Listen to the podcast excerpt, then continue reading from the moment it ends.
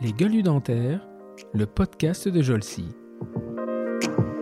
Une coopérative, le principe, c'est euh, une mutualisation, en tout cas la mienne, c'est une mutualisation de, de moyens de par des différentes structures qui n'ont pas forcément la possibilité d'investir eux-mêmes dans ces moyens de production. Et donc, ils se montent une structure où ils intègrent tous ces moyens. C'est la structure qui achète les moyens, donc que ce soit des moyens en ressources humaines ou des moyens de, fabrication.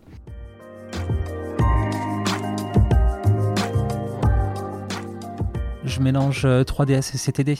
Euh, J'ai des personnes que je mets à 80% sur, euh, sur 3DS, 20% CTD, mais qui en réalité bossent à 100% pour, euh, pour la COP. La COP n'est pas une structure qui a de l'argent.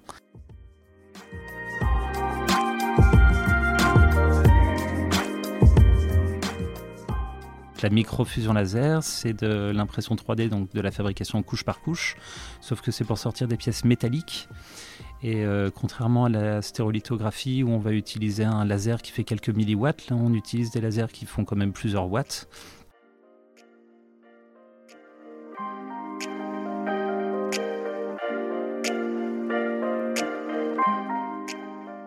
Bonjour et bienvenue pour ce nouvel épisode des Gueules du Dentaire, le podcast de la société Jolcy. Euh, Jolcy est un organisme de formation pour euh, chirurgiens dentistes et assistantes dentaires. Elle gère notamment trois marques Endo Academy pour des formations en endodontie, Omni Academy pour des formations dans les autres domaines de l'odontologie, et enfin AD Academy qui euh, naîtra dans quelques jours avec un programme digitalisé destiné aux assistantes dentaires. Dans ce podcast hebdomadaire, je reçois des invités que l'on qualifie de gueules du dentaire. Ces gueules sont connues soit pour leur expertise professionnelle, soit pour d'autres expertises, soit d'ailleurs pour les deux. Cette semaine, je reçois un invité qui n'est ni dentiste, ni prothésiste et encore moins assistant dentaire, et pourtant, c'est bien une gueule du dentaire. Ingénieur de formation, il est arrivé dans le dentaire un peu par hasard, après avoir été développeur informatique et après avoir nettoyé des bouteilles en plastique, mais déjà de façon industrielle et informatisée. Il découvre alors la microfusion laser, s'oriente vers l'impression 3D du métal et monte une première société et approche le milieu dentaire. Il pénètre ce marché encore un peu, peu exploité à l'époque par la profession, de façon plus sérieuse en 2006, jusqu'à créer une coopérative qui assure la sous-traitance de nombreux prothésistes dès 2010. Aujourd'hui, il dirige en même temps une société que tout praticien utilisant l'impression 3D connaît, la société 3D Dental Store. En plus de tout, cela, il est rouennais, que des qualités pour rejoindre ce podcast. J'ai le plaisir d'accueillir cette semaine Jean-Michel Bertin. Bonjour Jean-Michel. Bonjour Stéphane. Ben, merci de, merci de nous... Enfin, on a trouvé la date. on a trouvé la date. Et pourtant, on est rouennais tous les deux. Et donc, je suis ravi de t'accueillir dans, dans, nos locaux, euh, chez Nao Coworking, voilà, qui est dans, le, dans un concept professionnel euh, qui ne t'est pas indifférent, et on en parlera tout à l'heure puisqu'on est dans le travail très, très collaboratif. Alors, comme pour tous euh, tous mes, mes, invités, je vais te laisser te présenter de la façon dont tu veux. Ça peut durer euh, 10 secondes, ça peut durer une minute. Voilà, je vais te laisser euh, donner un peu euh, quelques informations aux auditeurs, enfin ceux qui nous écoutent, sur qui tu es. Donc, bah, je suis Jean-Michel Bertin, je suis rouennais, j'ai 39 ans, bientôt 40 en fin d'année. je suis originaire de Dieppe, euh, donc dans le pays de Caux, à côté de, Rouen, où, bah, où, on était avec mes, parents et puis mes sœurs dans un, dans un tout, petit, tout petit village de 150 habitants. Et puis où je viens d'une famille de profs. C'est-à-dire que mes sœurs sont profs ou instit, mon père est prof de techno. Ma mère était un petit peu euh, bah, différente, qui travaillait dans les impôts, agent du trésor. Ma grand-mère était, euh, était mon grand-père était, euh, était prof aussi, mes oncles et tantes étaient instit, et puis moi je voulais toujours être prof. Euh, donc question présentation, je suis donc euh, bah, arrivé directement au niveau au niveau technique sur un j'ai démarré bon au collège comme comme tout le monde dans un petit collège de campagne. Après je suis parti faire mes études à Dieppe en lycée technique. Mmh. C'est-à-dire que je voulais être prof. Euh, mon père me voyait plus sur ce côté euh, technique Mmh. en tant que prof de technologie. Donc euh, c'était chouette parce qu'à la maison, à chaque fois, pendant les vacances, il ramenait des Lego techniques, il ramenait des... Tu faisais de Tout ce, qui était, ouais. tout ce qui était programmation, c'était vraiment super intéressant, le, le côté électronique. Et puis il m'a dit, bah, euh, la seconde, elle est générale. Mieux vaut que tu partes directement sur du technique. Et si vraiment tu veux, après par la suite, bah, reviens sur du général à partir de la première. Et puis bah, j'ai vraiment apprécié euh, tout ce côté mécanique, euh, productique, utilisation des machines d'usinage, euh, ce côté impression 3D aussi qui est arrivé par, par la suite, ce côté électronique. Et donc j'ai continué pour passer un bac microtechnique à Ouais. Pablo Neruda à Dieppe. Donc c'était c'était F10 à l'époque. Donc c'est génie mécanique option microtechnique. Et puis une fois que j'ai passé mon, mon bac, bah, je me suis dit j'ai envie d'être prof. Donc je suis parti à la fac. Je suis rentré en maths info. Euh, ça n'a pas forcément bien marché. J'ai continué après en SM, euh, sciences de la matière. Je me suis rendu compte que la fac, c'était vraiment pas pour moi. Pour quelle raison d'ailleurs? Bah, c'est que euh, moi, il me faut un encadrement. D'accord. J'aime bien être dans une classe, avoir un prof en face, apprendre les cours tout le temps. Parce que bah, se retrouver à la fac et puis les trois quarts du boulot, c'est du boulot personnel que tu dois faire en Mhm. termes de recherche directement chez toi. C'est, j'étais pas fait pour ça, quoi. Et pourquoi t'as pas fait un, un I- t'as fait un IUT après, non? Alors Ouais, après, c'est ça, oui, ouais. justement, quand, quand j'ai quitté ce côté SM, je me suis dit mieux vaut revenir sur un côté Alors, euh, SM, scolaire. SM, c'est euh, sciences de la matière. C'est sciences de la matière, ouais. on, va, on va faire très attention aux acronymes. Parce que euh, quand tu me balances SM tout à l'heure, je savais pas qu'il y avait une école pour ça, mais euh, bon, enfin voilà, Bah, c'est la fac de sciences à Rouen. à Mont-Saint-Aignan pour ceux qui, euh, Ouais. qui connaissent la qui connaissent la région. Parce que euh, on parle de Dieppe. C'était quoi le petit patelin où t'habitais? Moi, c'était Saint-Marc. Saint-Marc. Donc ouais. euh, Saint-Marc, c'est à côté de Bacqueville-en-Caux, c'est euh, au fait, Tôte, euh, Ah voilà tout ce qu'on a. Le pays de Caux, Cauchois. Nous, on connaît bien, on vous invite à aller voir sur Google Maps, hein, parce que, c'est vrai que Dieppe, bon, Dieppe est très connu, très connu pour son Ouais. petit port. Enfin, c'est, c'est, c'est des, c'est des coins qui sont magnifiques d'ailleurs. Mm. hein. Euh, quand on rajoute pays de, euh, pays de Caux, ça fait un peu bizarre, euh, mais c'est, c'est- voilà, si vous passez dans la région, c'est, personne n'y est insensible. Et donc, euh, euh, voilà, tu- tu- au départ, tu es vraiment fait pour être prof. Quoi. C'est, c'est ton objectif, euh, Bah, Il de- y a toute la cellule familiale aussi qui tourne autour de ça. Le, le fait d'avoir toujours ce côté éducation scolaire, ce, Mm. ce côté accompagnement, ce côté vacances aussi qui était vraiment très chouette. Quoi, avoir juillet, mois d'août pour réussir à partir avec ta famille, avec tes enfants, avec tous. Et, et puis mon père était prof de techno, c'est-à-dire qu'il n'était pas prof de maths ou prof de français, où là il y a vraiment euh, pas mal de boulot, on va dire, à côté. La plupart de, son boulot fun. à lui, bon, une fois qu'il avait préparé ses cours, bon, fallait les préparer, Mm. mais c'est des cours qui étaient quand même assez récurrents, et puis c'était surtout du manuel. Donc ce côté correction, il ramenait pas forcément beaucoup de copies à la maison. Et c'est, bah voilà, c'était quelque chose qui me disait que ça pouvait être chouette aussi. Et... C'est d'ailleurs marrant parce que euh, quand euh, moi je faisais, euh, moi j'adorais ça, ça s'appelait l'EMT, le- l'éducation manuelle et technique. Alors nous on faisait du, j'ai 10 ans de plus que toi, hein, donc Ouais. on faisait macramé, on faisait, euh, on faisait du trick en skivertex. Alors, je sais pas si quelqu'un connaît skivertex. skivertex c'est un simili-cuir, on faisait du, on, manipulait le carton. Enfin c'était, moi j'adorais, c'était, c'était génial et euh, et, euh, et maintenant, comme mes films me racontent, ça s'appelle le, l'ENT, je crois, le, l'ENI, oh, je sais plus comment ça s'appelle, la matière, euh, rien à voir. C'est, euh, ils sont déjà sur de la programmation, ils sont Ils font déjà sur. site euh, web, ils font. ouais. c'est, euh, c'est, euh, voilà, c'est, c'est vraiment la, ma- la, la seule discipline finalement dans les collèges et lycées qui évolue en fonction de, de la société. Mm. Et euh, le seul truc que j'ai regretté d'ailleurs, c'est que pendant le, pendant le confinement, moi j'aurais été prof de techno à ce moment-là, mais je me serais éclaté parce qu'on aurait. Les mecs, ils avaient la porte ouverte. Bah non, en fait, euh, les siens, ne sont pas éclatés du tout. Alors que vraiment, c'était le moment de se dire, bah, voilà, on a quand même un métier, c'était, c'était, c'était sympa.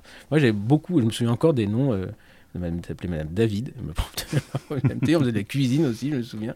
Enfin, c'était, assez, c'était assez génial. Donc, euh, euh, finalement, quand tu rejoins le. Tu sors de la fac, bon, parce qu'on sent que t'as pas assez de gens qui te tapent sur les doigts pour dire ce qu'il faut C'est faire. ça. Euh, tu rejoins IUT à- au Havre à Ouais. ce moment-là. Donc où je reviens sur ce côté technique, euh, un UT mécanique et productique. Donc ça c'était à Cocrioville au Havre, euh, qui, a pris, euh, qui a pris deux ans. Donc là qui m'a permis en fait quand j'étais au lycée, euh, mes caprod, tu vois, le- tout ce qui était dessin industriel, je faisais ça sur des planches. C'est-à-dire que Ouais. c'était vraiment au rotring et puis on se tapait 6-7 heures à faire du dessin au complet. Et quand je suis arrivé à l'IUT, la première année, c'était ça, il y avait ce travail sur, euh, sur planche, mais on commençait à passer aussi sur le côté 3D. D'accord. C'est-à-dire qu'on commençait à nous former aussi sur du ProEng, du Katia, du SolidWorks, tout ce qui est arrivé après par la suite. Mais c'était vraiment cette phase de transition qui a été très intéressante. On commençait à quitter ce côté 2D pour passer sur du 3D. Mhm. Et on a commencé à acheter aussi la première, euh, première imprimante 3D. Alors à l'époque, c'était c'était une imprimante FDM en Stratasys. Mhm. Euh, à l'IUT, ils avaient acheté ça 100 000 euros, alors que maintenant ça vaut 200 euros ou 150 mhm. euros. Mais mhm. pour l'époque, c'était. Juste FDM, parce que là, on va. Euh, ouais, on va commencer à rentrer. on va commencer à Non, mais c'est intéressant parce que c'est quand même un, un sujet d'actualité. FDM, donc l'acronyme de FDM. Euh, c'est du fil en fait. Modeling. Voilà, donc c'est la fameuse imprimante qui dépose un fil, euh, qui fond un fil et qui fait du couche par couche. Hein, c'est ça, le, principe en fait. On prend un filament qui va fondre à une certaine température, 140 degrés, 150, ça peut aller jusqu'à 210, et euh, même au-dessus pour certains matériaux. Et le principe, c'est on va avoir une buse qui va mhm. donc fondre le, le, fil et qui va se déplacer en XY. Et une fois qu'il a fait son, sa surface au complet, et se soulève en Z d'une certaine distance et vient faire sa deuxième couche. Et la superposition des couches vient créer directement la pièce au complet. Voilà, alors si vous n'êtes pas, euh, pas complètement euh, impliqué là-dedans. Donc X, Y, Z, ça va vous, vous renvoyer au repère orthonormé d'il y a quelques années. le X, Y, c'est à plat et le Z, c'est la troisième dimension. Mm. Euh, c'est assez, voilà. c'est un, peu perturbant au départ où on s'intéresse à ça, puis après c'est assez logique en fait. Hein. C'est comme un crayon qui, euh, qui, dépose une couche et puis hop, on, on passe à la troisième couche, c'est le plateau qui bouge, ou la buse qui se lève. D'ailleurs, je ne sais pas trop comment ça se passe sur les FDM, je n'en ai pas. Mais euh, sur, le, voilà, sur le, les SLA, par exemple, dont on parlera tout à l'heure, c'est l'inverse, c'est-à-dire que c'est le plateau euh, qui, euh, qui, qui, augmente. Voilà, donc c'est la troisième dimension, on fait du, du volume. Et ok, et donc ça à l'époque, alors ça effectivement aujourd'hui ça vaut 200 balles sur, AliExpress, et à l'époque ils achètent ça 100 000 euros. Ouais, on avait acheté ça 100 000 euros, ouais. Et on fabriquait des pièces, c'était pour le marathon Shell. On faisait le mhm. marathon Shell à l'époque, et puis on avait fait aussi les concours Egal M6. Donc on se servait de l'imprimante 3D par rapport à nos projets euh, pour faire les robots et puis pour faire les voitures. Et c'était euh, voilà la première fois où on commençait à toucher réellement euh, cette, cette techno. Moi, je la connaissais déjà depuis. c'est marrant parce que ça, ça m'a toujours, toujours marqué. En 86, 85, nulle part ailleurs. J'adorais les Lego mmh. quand j'étais gamin. J'adore mmh. aussi euh, toujours maintenant, sauf que je paumais souvent, souvent mes Lego. Mmh. Et en 86, à nulle part ailleurs, il y avait Jérôme Bonaldi qui était venu et qui avait présenté en fait euh, une première machine qui était une imprimante 3D en stérolithographie euh, du fabricant 3D System. Et puis il avait présenté ça et j'avais trouvé ça génial parce que pour tous mes Lego que je paumais tout le temps à chercher, en une nuit, parce que là c'était une nuit, on pouvait refabriquer directement en 3D tout, ce, tout, ce, système-là. Et c'est quelque chose en termes de fabrication qui m'a toujours marqué depuis que je suis tout petit. C'est ce côté euh, impression 3D, quoi, de la fabrication en trois dimensions. Et euh, donc ouais, à l'IUT, je suis parti, euh, je suis parti là-dessus. Alors attends, juste avant, parce qu'il y a deux choses. Alors, stéréolithographie s'appelle SLA, on en parlera tout à l'heure, c'est la Formlab. Mais ce qui est intéressant, c'est que dans tous les podcasts que j'ai enregistrés jusqu'à maintenant, les gens euh, en fait ne comprennent pas le, cheminement et à un moment donné on retrouve mm. quelque chose dans l'enfance qui fait que euh, voilà. Et toi, c'était la rencontre de Jérôme Bonaldi, parce que là, je calcule très vite, mais tu as 5 ans en fait. Ouais, c'est ça, Tu as 5 ans, tu vois Jérôme Bonaldi qui te dit voilà, je peux te remplacer ta pièce sans que tu te fasses engueuler. J'étais chez ma grand-mère, ouais, et puis euh, on regardait comme ça la télé le soir en mangeant chez ma grand-mère, on regardait la télé, et puis euh, ouais, Jérôme Bonaldi, ça m'a complètement marqué. Imagine 35 ans après, tu les fabriques, mais en métal. Là. Et là, ça, c'est notre, c'est notre techno. Donc, on en revient sur, sur ton, ton DUT, et donc là, là tu es encadré, donc tu l'as. Ouais. Oui, ouais, complètement. Donc là, je l'ai, euh, je ne vais pas dire haut la main parce que c'est prétentieux, mais non, non, je l'ai euh, sans, sans, faire grand-chose, on va dire. D'accord. Et à l'UT, je rencontre quelqu'un dont je parlerai plus tard, qui s'appelle euh, Guillaume Marcotte, qui était mon binôme à l'IUT. On était tout le temps tous les deux ensemble, on se prenait nos projets tout le temps. Et c'est quelqu'un qui, plus tard dans ma vie professionnelle, va permettre aussi un gros basculement. Mais je reviendrai dessus un petit peu plus tard. Et puis, euh, bah, sortie UT, euh, j'avais fait un stage euh, chez Sidel, c'est pour ça que tu parles des bouteilles. Mmh, mmh. Moi, j'étais vraiment. Alors, je nettoyais pas les bouteilles en plastique. j'étais ah, au bureau d'études. Ça m'a fait marrer quand j'ai vu ça. J'ai dit, la vache, comme quoi. mais tous les CV que j'ai, je découvre. Tu connais pas Pierre Machtou, mais c'est comme qu'ils connaissent quand on on connaît le monsieur et qui me dit j'ai failli faire joueur professionnel de foot, ah, je dis ah ouais ça je savais pas quoi. Et là je vois ton CV l'autre jour, je dis ah ouais il a nettoyé des bouteilles en plastique. Ou au moins il a inventé la machine je pense pour euh, de retournement, c'est ça la conception d'un système de retournement pour le lavage des bouteilles en plastique. Bon, ça c'est les stages d'IUT, tu as deux mois à faire. Et puis bon, j'étais dans le bureau d'études de, de Sidel. Et puis euh, voilà fallait Sidel, il fabrique les, machines qui vont fabriquer les bouteilles. D'accord. Après, euh, tout ce qui est bouteilles de coca, tout ces... donc eux sont vraiment spécifiés là-dessus. Et puis, bah, voilà, moi, je travaillais sur la conception d'un système de retournement pour euh, l'emboutissage avant que ça passe au micro-ondes. Mais pour moi, c'est génial. Hein. ah ouais, j'aurais adoré faire C'était vraiment une bonne expérience. En termes de transition, euh, genre, c'est de l'EMT, enfin, de, de... Hmm. techno appliqué, quoi. Là, tu vois que en plus, ça marche, quoi. Ça sert à quelque chose. Ok. Et donc, euh, ouais, Et donc, bah, suite à, euh, j'ai eu mon IUT et euh, bah, je savais pas quoi faire. En fait, je savais réellement pas du tout quoi faire après par la suite. Et c'est mon beau-frère euh, qui avait fait l'école d'ingénieur du CESI mmh. à Mont-Saint-Aignan qui m'a dit écoute, moi j'ai fait cette école-là, c'est généraliste, ça peut être intéressant pour toi et puis bah, je pense que tu t'éclateras quoi. Donc bah, j'ai postulé au CESI, j'ai passé les entretiens individuels, entretiens collectifs. Euh, les tests psychologiques, les tests logiques, parce qu'à l'époque c'était assez, mm. euh, assez poussé quand même les entrées là-bas. Ça l'a complètement fait et au CESI c'est de l'apprentissage pendant trois ans. Donc il a fallu que je trouve une boîte. J'ai envoyé une centaine de CV. Euh, il n'y a qu'une seule boîte qui m'a répondu. Mm. Donc coup de chance. Et je suis allé passer les entretiens et cette boîte-là, c'était la société MB Proto à Blangy-sur-Brel. Je me mets à la place des gens qui vont nous écouter, mais qu'est-ce que c'est ces noms de patins oh, sur brel c'est carrément connu. sur brel c'est le premier export, toute la vallée de la Brel, premier exportateur mondial de tout ce qui est vert vers euh, D'accord. C'est là où il y a Saint-Gobain des Jonquières, société du CAC 40, et euh, tu as la dose de société tout le long de, de la Brel, justement, bah, qui la plupart appartiennent aux familles euh, des Jonquières. Mmh. Et voilà, c'est tout ce qui est mouliste, tout ce qui est verrerie là-bas. Et moi, je suis rentré dans une boîte, donc MMB, MB Proto, ça c'était en 2003. Euh, en tant qu'apprenti. Et chez MMB, MB Proto, il y avait toute une partie maquettiste, c'est-à-dire qu'ils fabriquaient tout à la main. Après, c'est passé avec des machines d'usinage, donc ils fabriquaient des flacons avec les machines d'usinage, mais tout un post-traitement derrière, euh, manuel, peinture, euh, vraiment du, du travail très fin. Mmh.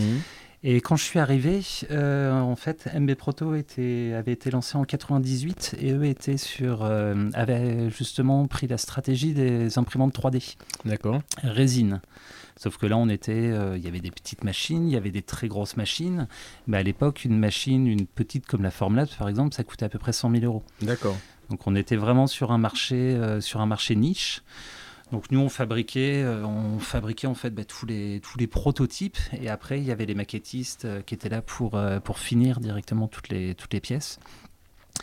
Et au bout de six mois où j'étais là-bas, on a intégré, on a été la première société en Europe à intégrer la première machine de microfusion laser. Donc la microfusion laser, c'est de l'impression 3D, donc de la fabrication couche par couche, sauf que c'est pour sortir des pièces métalliques et euh, contrairement à la stérolithographie où on va utiliser un laser qui fait quelques milliwatts, là on utilise des lasers qui font quand même plusieurs watts. À l'époque, on était sur du 100 watts. Et le principe, c'est qu'on ne vient pas fondre, mais on vient fusionner directement la, la poudre. Il y a un effet de plasma. C'est ça qui est intéressant, parce que le, moi, je me souviens la première fois que je t'ai rencontré, tu m'as fait visiter, on en parlera tout à l'heure après, la machine à la, à la cave, là. C'est super impressionnant. Et en fait, c'est un, un bac de poudre de métal euh, dans lequel va se balader un, laser et qui va, euh, euh, qui va le fusionner, fusionner ses grains et qui donne, du, qui donne une pièce métallique à la fin. C'est ça.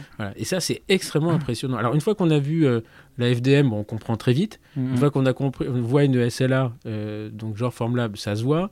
Les celles avec le flash, là, comment ça s'appelle Tout ce qui est DLP. DLP, on comprend assez vite comment ça fonctionne. La microfusion laser, euh, c'est plus, euh, c'est plus conceptuel. oh, la compréhension, elle est facile. Après la mise en application, c'est autre chose. c'est autre chose. mais ah, moi, je me mm. souviens, je suis resté un peu comme le lapin dans les phares devant la machine parce que d'abord, on n'est plus du tout. Euh, mm. ah, c'est impressionnant. Mm. Vraiment, c'est impressionnant. On n'est pas du tout sur le format de, format de, de la, la Formlab. Hein. On est sur un, un truc, c'est un, un, gros, gros meuble, quoi. Et, mais c'est extrêmement intéressant. Et c'est là où moi, je me souviens, ce jour-là, je me suis dit, ah ouais, c'est. Euh, en fait, il y a des, plein de choses qu'on ne connaît pas et c'est assez, c'est assez génial. Et c'est marrant parce que ça a été un, finalement un tremplin pour toi, cette ah, Complet. complet. Parce que bah, on a donc intégré cette, cette machine-là chez, chez MB Proto.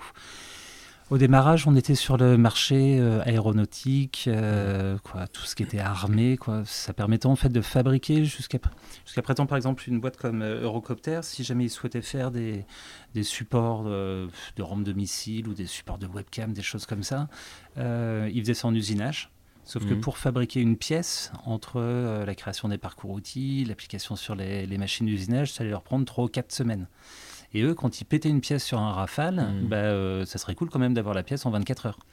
Et ces technos-là permettaient justement en 24 heures, à partir du fichier 3D, de pouvoir leur euh, refabriquer en titane, en acier, en inconel, en tout ce qu'ils voulaient. On peut fusionner, on peut faire de la microfusion de titane. Ah oui, oui, bah moi j'ai démarré là-dessus. J'ai même failli faire euh, exploser l'entreprise MMB, MB Proto. Ça faisait une semaine qu'on avait la machine qui était arrivée, que j'avais.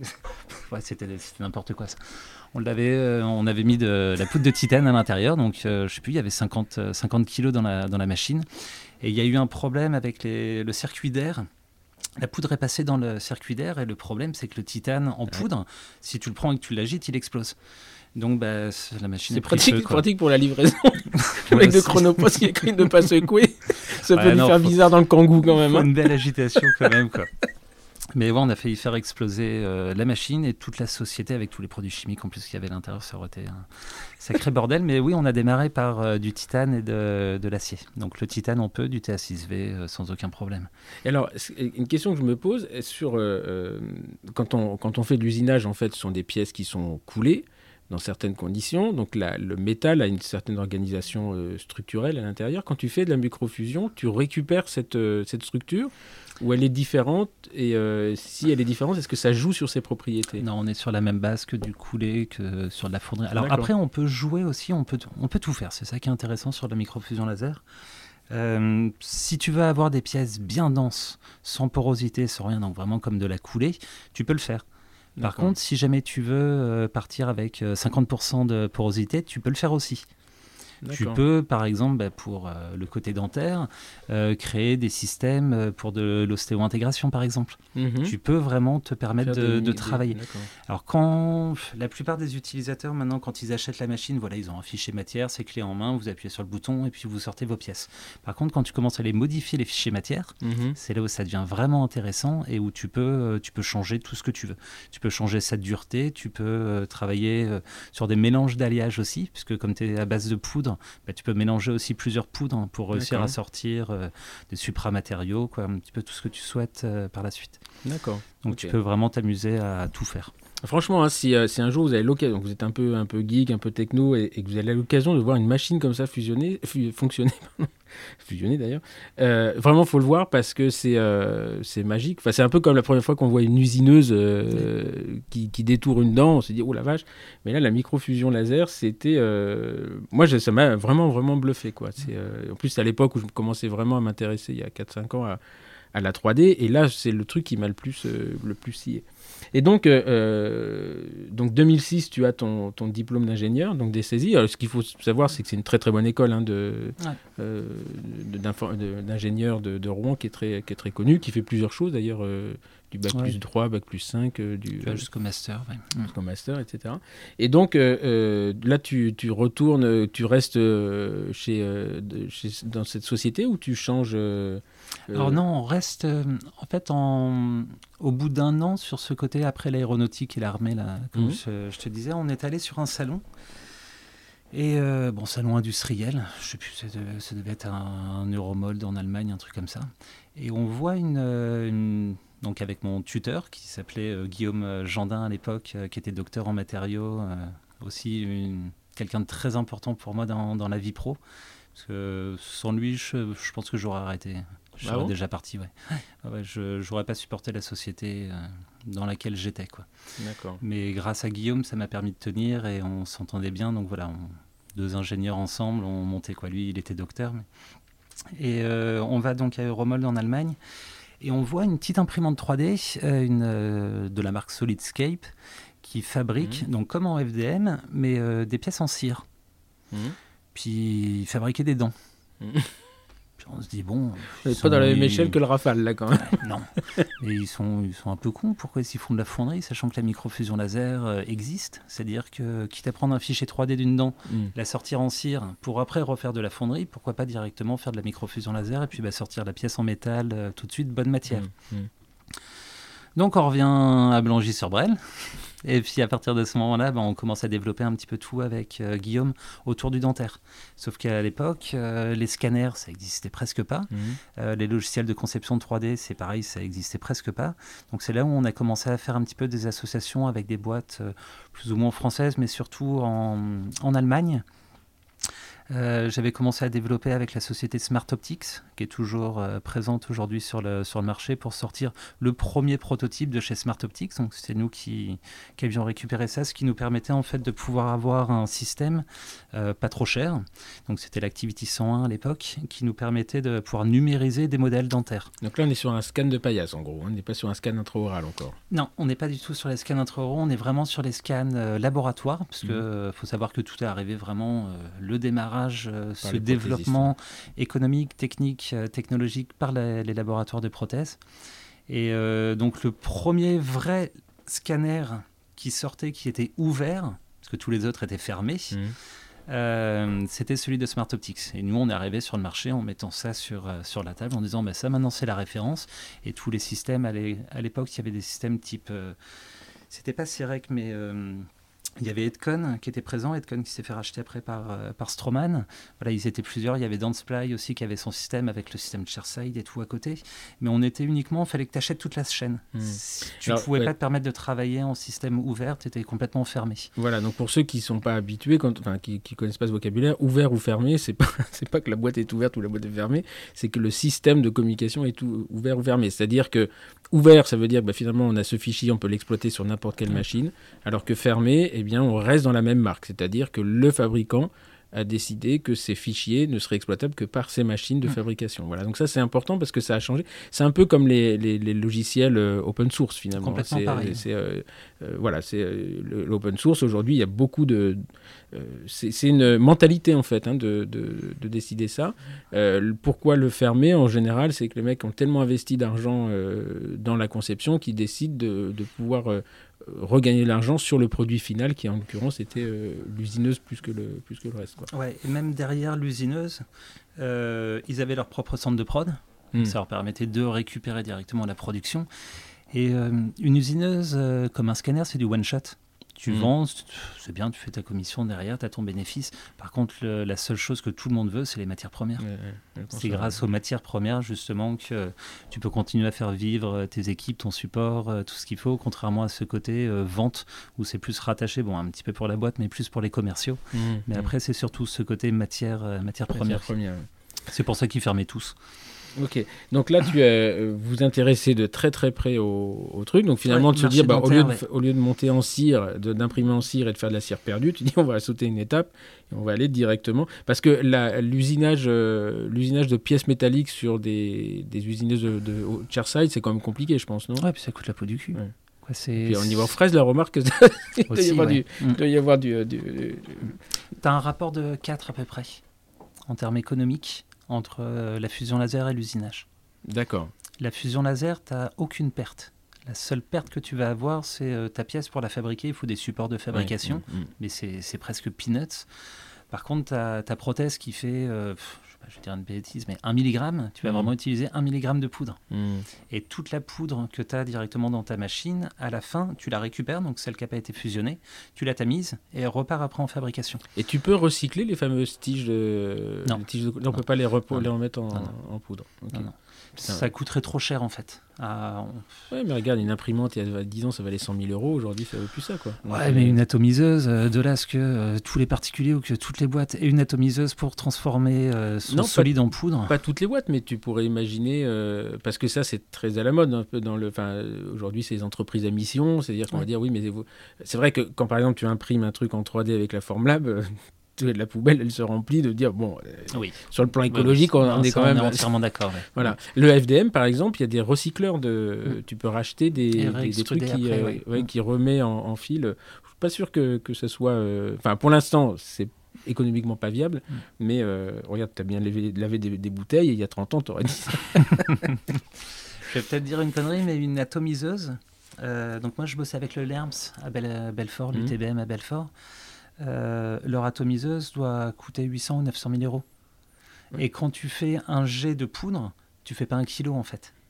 D'accord. Tu fais quelques centaines de kilos justement euh, au complet. Donc c'est hum, Non, mais à la limite, on peut, on peut imaginer que tout le monde, toi, que ce soit un- un- comme on avait les récupérateurs d'or, les gens qui euh, passaient dans les cabinets récupéraient les dents en or parce que je pense qu'ils devaient les, les- les recycler. Je pense qu'il y a, a- voilà, il y a, peut-être. euh, Après, je connais pas du tout le marché. hein, après euh, refondre hum. et euh, remettre en lingotin pour lingot, refaire de la ouais. fonderie par la suite. Oui, oui. ça, c'est possible. Bah. C'est pour ça qu'on garde aussi tous nos copeaux parce qu'il y, a des- il y a des boîtes de métal justement qui passent pour mm. récupérer tout ça. Ok. Et donc euh, là, tu, tu, ça doit être drôle, remarque, tu arrives dans le dentaire, tu, tu connais rien en fait, tu passes du rafale Ah. à la dent. euh, Ouais, rien du tout. Mm. C'était. euh, bah, en fait, on s'est entouré. On s'est entouré de prothésistes ouais. euh, autour de nous. Donc, j'ai trouvé des, des laboratoires euh, qui étaient partants pour, euh, pour tester un petit peu tout ça. Euh, des noms, j'avais Stéphane euh, Fedorenko, euh, Philippe, euh, Philippe Ricard, laboratoire Le Bars. Quoi. J'avais pas mal de personnes qui m'ont suivi aussi par la suite. Mhm. parce que je reparlerai après de, de cela, mais qui, qui ont un petit peu pris le, le pari de, de tester avec nous.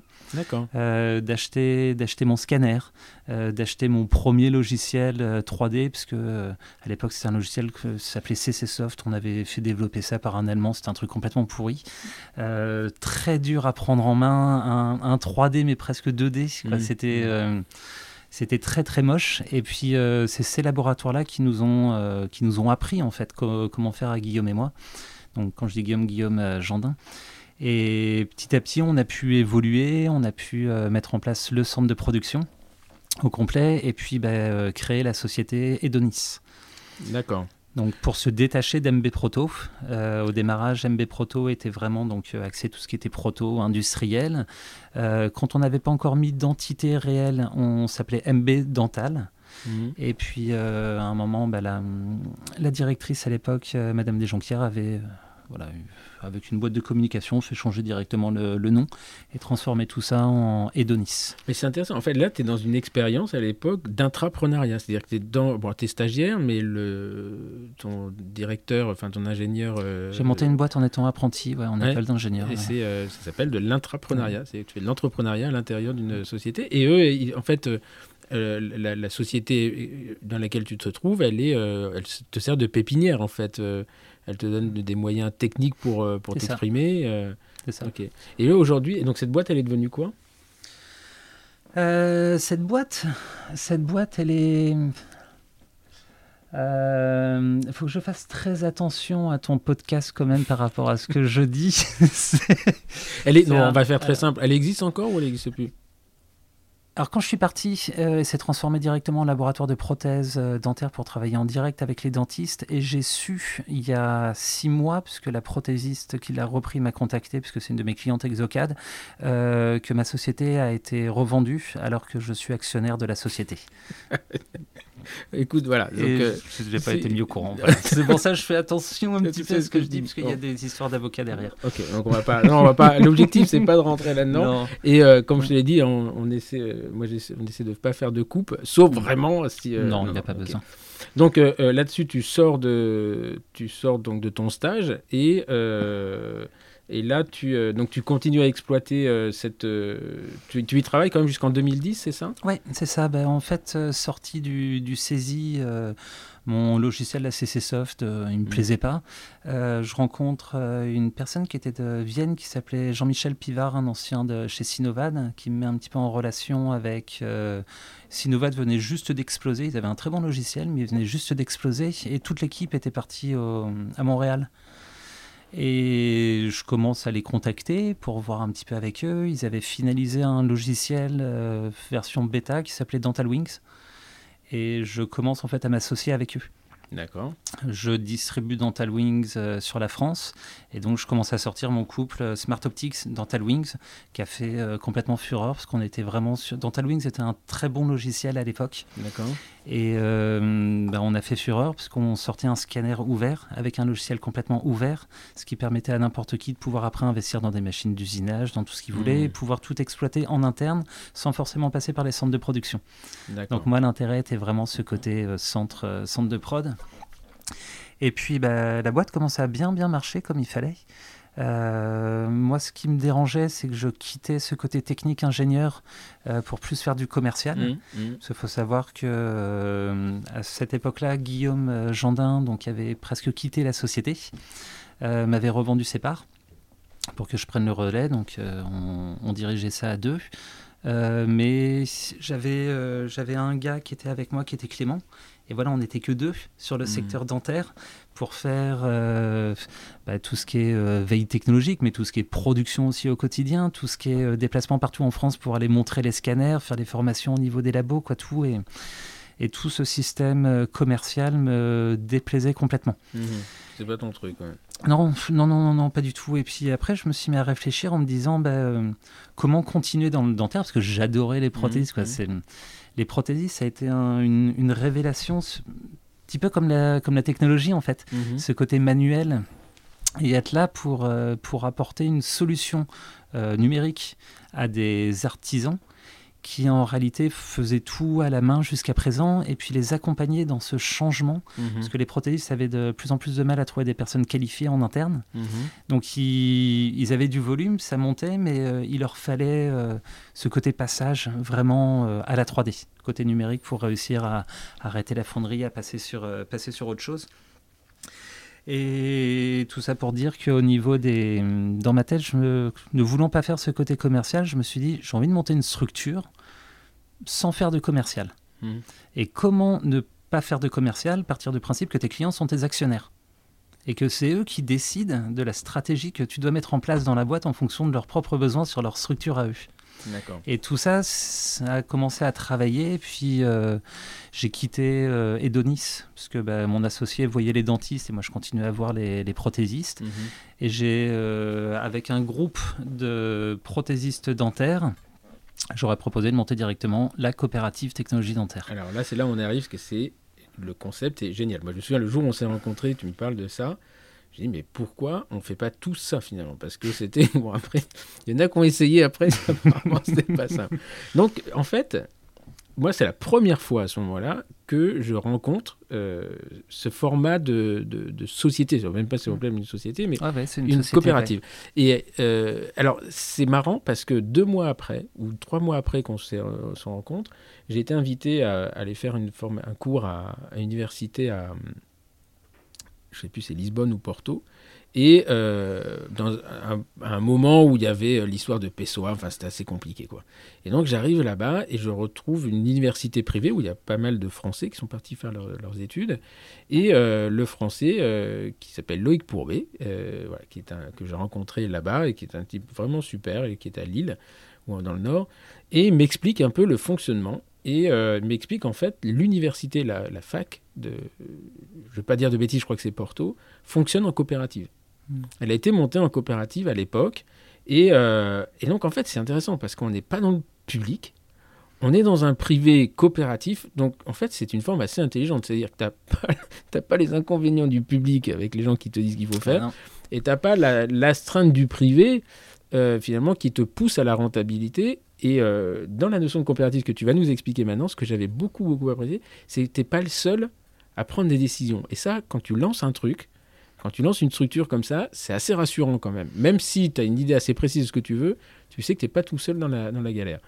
Est-ce que tu peux nous expliquer comment, avant de nous expliquer comment tu l'as monté et pourquoi tu l'as monté, mais comment fonctionne une coopérative? Alors, une coopérative, déjà dans peine scope, une SCOP, euh, c'est les salariés qui prennent le pouvoir et qui prennent l'actionnariat et qui font tourner, mais en tant que salariés, la, structure et donc qui récupèrent les bénéfices. Une coopérative, le principe, c'est euh, une mutualisation, en tout cas la mienne, c'est une mutualisation de, moyens de par des différentes structures qui n'ont pas forcément la possibilité d'investir eux-mêmes dans ces moyens de production. Et donc, ils se montent une structure où ils intègrent tous ces moyens. C'est la structure qui achète les moyens, donc que ce soit des moyens en ressources humaines ou des moyens de, fabrication. Et sur ma coopérative, tout le monde est, rentre avec le même capital. Tout le monde rentre à 2000 euros. Mmh. Et c'est euh, un laboratoire, une voie. C'est-à-dire qu'on se rentreront. C'est pas parce que tu apportes. Euh, je sais pas, je veux dire, les chiffres sont complètement dérisoires, mais 50 000 euros de chiffre d'affaires sur la coopérative, euh, que tu vas avoir plus de pouvoir que celui qu'on apporte 50. D'accord. C'est deux choses complètement différentes. Par contre, c'est un. La coopérative est là pour répondre à la demande de ses adhérents. C'est-à-dire que mes adhérents peuvent me demander n'importe quoi, n'importe quel type de matière, n'importe quel type de machine. À moi d'aller voir les autres adhérents donc ça, on voit ça en assemblée générale tous ensemble. Et si j'ai un volume, et si jamais je peux faire une rentabilité derrière au niveau de la coopérative, c'est que je ne vais pas aller investir 200 000 euros dans une machine pour un laboratoire qui va me faire passer en termes de production 10 euros par mois. Donc à moi de voir avec tous les adhérents de la coopérative si jamais on a le volume suffisant. Et si jamais c'est ça, ben, la COP fait les, prêts bancaires, investit dans le matériel, et tout le monde se mutualise sur la machine. Mais en fait, c'est assez génial. C'est-à-dire que tu, euh, tu, ne, tu n'investis que quand tu es sûr d'avoir un retour sur investissement finalement. Ah bah oui, sinon que ça. c'est génial. Parce que quand tu es dans le privé, tu te dis j'ai une idée, tu n'as aucun moyen. Alors bon, c'est pas si c'est pas si binaire que ça, mais c'est très difficile de savoir quel va être ton ROI euh, derrière. Là, en fait, tu as le ROI avant d'acheter la machine. parce que le privé est là pour faire du profit, une coopérative n'est pas du tout là pour faire du profit. Une coopérative, c'est euh, c'est purement communiste. C'est mon, mon trip à moi. c'est complètement anticapitaliste. Euh, c'est pour ça que je n'ai pas de concurrent réel. Mm. C'est que L'intérêt, c'est d'avoir un résultat à zéro. Ce hmm. C'est pas de, dégager du profit en fin d'année. Si mon résultat est négatif, bah, ça veut dire que mes prix sont trop bas. Bah, Sur hmm. l'année prochaine, on augmente. Hmm. Si on sort du résultat, bah, ça veut dire que nos prix sont trop hauts, donc l'année suivante, on vient les diminuer. Et le principe, c'est toujours avoir un équilibre. D'accord. Et donc euh, euh, là, à ce moment-là, tu, euh, parce qu'il faut avoir un l'idée, mais ça, c'est peut-être ta personnalité, tes convictions qui t'orientent, qui t'orientent là-dedans. Ce qui est intéressant, c'est que huit ans après, est-ce que tu referais la même chose ou finalement tu as vu les limites du système et tu le ferais peut-être différemment? La coopérative? Oui. Voilà, elle a 11 ans. On a fait ses, ses 10 ans. On devait le fêter au Dental Forum l'an dernier, mais bon, ça n'a pas eu lieu. Donc on fêtera peut-être ses 11 ans euh, cette année. Euh, oui, et je pense que c'était le bon moment de le faire. C'est-à-dire? C'est-à-dire que j'ai un, J'aurais fait ça en 2006. Euh, J'avais pas de nom. En mmh. réalité, mmh. je n'aurais pas pu monter derrière moi une équipe, mmh. euh, même d'un point de vue politique, parce que la coopérative a été aussi une arme politique pour euh, certains de mes membres fondateurs avec qui je me suis associé aussi et qui m'ont qui m'ont aidé en fait à, à, tout mettre en place et puis l'accompagner. Ça aurait été trop tôt. Ça aurait été trop tôt et ne serait pas passé. Euh, j'ai beaucoup travaillé de 2006 à 2010. C'était pas les réseaux sociaux à l'époque, c'était les forums. Mmh. Euh, donc j'étais sur euh, pas mal de forums, euh, Prothesland, quoi, surtout mmh, mmh. celui-ci, à aider les laboratoires. C'est-à-dire à ne pas vendre les choses, pas dire tiens, tu veux ça, je suis prêt à te le vendre, mais vraiment accompagner tout le monde, apporter un savoir, ce qui m'a permis par la suite d'avoir un nom, d'avoir un, un groupe de prothésistes quand même qui croyaient en moi et mhm. qui se sont dit euh, oui, moi je, je, misais sur lui, je travaille pas avec Edonis, je travaille avec euh, Jean-Michel. Mhm. Et donc un petit peu, peu importe ce que Jean-Michel peut faire, euh, je viendrai suivre par la suite. Et ça, ça m'a permis en fait de vraiment pouvoir monter la COP. Sinon, je me serais cassé la gueule. C'est intéressant en fait. C'est inconsciemment, tu. Alors, on ne sait jamais. C'est est-ce que euh, même de façon inconsciente, est-ce que tu avais une idée et tu l'as fait cheminer comme ça, ou est-ce que le résultat vient de se dire, bon, il y a un moment, il faut faire quelque chose parce que je ne peux pas... Euh, euh, L'idée, en... c'est depuis que tu m'as proposé de, faire ça, tu réfléchis. le, podcast, donc ça c'était entre Noël et Jour de l'An, quand mm. j'ai reçu, j'étais si moi me propose de faire ça, euh, c'est carrément gentil, mais il me prend pour un VIP, je suis pas du tout VIP. et en fait, j'ai, euh, j'arrête pas, comme je te disais là par mail hier, c'est que depuis, euh, depuis trois mois à réfléchir à tout ça. Mm. Et c'est, c'est une vraie psychothérapie. et c'est, c'est dur parce que en réalité, je pense que le, virage, et même je suis sûr que le virage s'est passé euh, grâce à tout ce que je viens de te dire là, ce, côté forum, ce côté tout. En 2000, 2009, euh, France Desjonquières, donc ma, mon associé sur, euh, Edonis, mais qui avait 90% des parts, me dit on va monter un centre de production sur l'île Maurice pour attaquer le marché de la Réunion. Elle avait été mise en contact avec un, prothésiste là-bas euh, et puis bon, bah, moi voilà, je sais plus quel âge, quel âge j'avais en 2006, mais 25 euh, ans, euh, ouais, c'est cool, c'est mm. beau l'île Maurice, ouais, ça me plairait d'aller monter un centre de production là-bas. Mais j'avais pas du tout compris en fait à l'époque ce côté fiscalité et toutes ces choses-là. Quoi.